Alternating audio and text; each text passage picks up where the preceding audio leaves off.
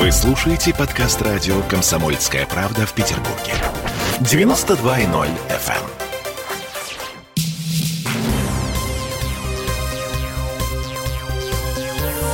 Темы дня. Петербург – столица коммуналок и будет нести этот гордый статус еще долгие годы. По крайней мере, такой вывод можно сделать из законопроекта, который прошел третий, э, третье чтение в ЗАГСе. Или наоборот, расселять коммуналки станет проще по новым правилам. Суть вот в чем. Беглов предложил, а ЗАГС одобрил законопроект, по которому ставить в очередь на улучшение жилищных условий будут только тех владельцев комнат, кто признан малоимущим. Как это так? Я, вот я до сих пор не Ну, не то есть, если ты не понимаю. малоимущий, но проживаешь в коммуналке, то у тебя никаких шансов вы, выехать за счет города из этой коммуналки нет. Э, сам, есть, э, сам, с- копи. Своими силами. Да. Понятно. А, Вообще есть несколько городских программ расселения коммуналок э, там, для молодых семей, там субсидий на ипотеку тем, кто готов выехать и так далее. В 2020 году Смольный потратил на это больше, чуть больше 2,5 миллиардов рублей и расселил 2,5 тысячи семей, по крайней мере, по официальным данным. Но у нас на сегодня 68 тысяч коммуналок, в которых проживают 224 тысячи семей. А сколько это в человеках, до сих пор не знает никто или, или не говорит никто. Вот смотрите, два года назад еще в Рио губернатора Александр Беглов э, говорил вот такие слова. Какое количество у нас э, проживает жителей в коммунальных квартирах? Это 72 тысячи коммунальных квартир. А сколько в них проживает граждан? Почему невозможно установить? Что у нас нет регистрации, что ли? Дайте мне полный расклад. Программу по расселению коммунальных квартир нужно продолжать и ускорить ее. 21 век. Жители города живут в коммунальных квартирах. Я понимаю, что новые образовались, там разделились семьи, это понятно. Но мы еще старые долги не можем отдать жителям. Старые долги. Но сегодня вы мне не можете сказать, сколько же жителей. Надо знать эти цифры наизусть. Это наказы наших горожан. С тех пор коммуналки все еще считают в тысячах, и, в ты- ну, и коммуналки в тысячах, и семьи в тысячах. Тогда было около 80 тысяч коммуналок, осталось 68 тысяч.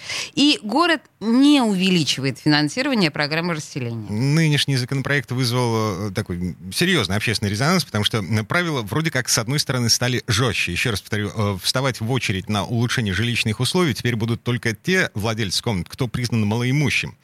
Ам, Но что заявила нам Елена Логинова, активистка, которая собрала инициативную группу, э, которая бесплатно помогает горожанам разобраться в тонкостях расселения коммуналок. В программе участвуют более 15 тысяч семей. Да, в теории они могут участвовать в других жилищных программах, но если вы старше 36 и не подходите под молодежные программы, раз, и по каким-то личным обстоятельствам вам не дают ипотеку, два, то нет ни одной жилищной программы не остается для вас, в которой вы могли бы получить содействие. Большая часть из этих 15 тысяч семей – очередники 80-го года, и 82-го, и 85-го. Это люди живые. Власть не предложила никакой альтернативы. С одной стороны, хорошо, что расселяющиеся семьи будут быстрее получать содействие. Вопрос, что делать остальным, если они старше 36 и им не дают ипотеку? Перестать на городскую очередь можно будет только при нехватке метров в коммунальной квартире и одновременно в статусе малоимущих. Получить субсидию в рамках программы можно будет только если все соседи согласны на расселение. Я ничего не понял. Не понял, вот ничего, кро- кроме того, что а, госпожа Логинова против такого механизма, который вводит сейчас Смольный. Да, слушай, ну, на самом деле, действительно, ее не очень хорошо слышно, но по большому счету, Дима, ну, еще раз, тебя лишают возможности, если ты не молодежь И не малоимущий. и не малоимущий, все, сам выселяйся из... Ну, вот так попроще я тебе скажу, да? Эм, смотри, э, власти объясняют вот этот законопроект, необходимость его, тем, что э, широко распространена практика, когда семья получает субсидию, покупает отдельное жилье, соседи остаются в этой же квартире, освободившуюся комнату покупает другая семья. То есть получается такой перпетум мобиле, замкнутый круг. Его пытаются власти разорвать. Нет? А, а, ну, может быть, если из таких соображений исходить, то, возможно, здесь есть своя э, логика, но по большому счету, насколько я понимаю, отказались от предыдущей программы, просто потому что она не работала, а новую не придумали. И я уверена, что э, прагматичность э, возьмет верх над да, глупостью, и в итоге какие-то еще программы будут введены. Так не могут оставить, как сейчас есть. Мгм. Но так или иначе, э, коммуналки это с нами надолго. Но это точно надолго, да. Ладно, музыкальная пауза. Про соседей. Сергей Галанин в эфире радио «Комсомольская правда». Окей. Мой сосед Кондратий живет на третьем этаже. Ходит в женском платье, а в день влюбленных только в неглиже.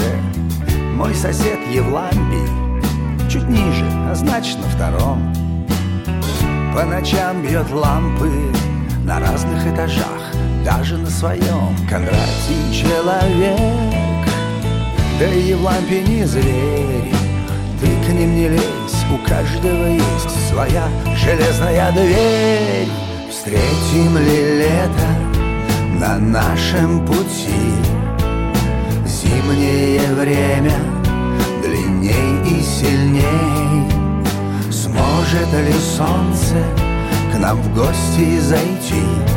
Мы в королевстве железных дверей Мой сосед Василий, ему понравилось в метро Он раньше жил в квартире, но дома телевизор. Унылое говно. Брат его Пафнутий Ему в квартиру не войти. Теперь он на распутье Ключи у брата, да как его в метро найти? Василий человек Да и Пафнутий не зверь. Но даже у них одна на двоих Все та железная дверь. Встретим ли лето на нашем пути. Зимнее время длинней и сильней.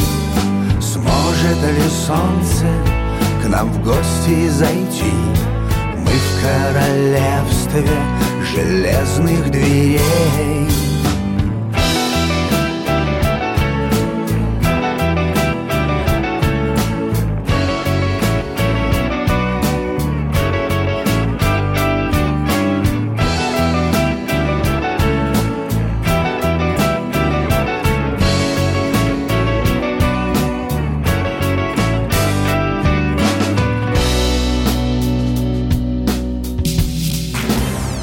Темы дня.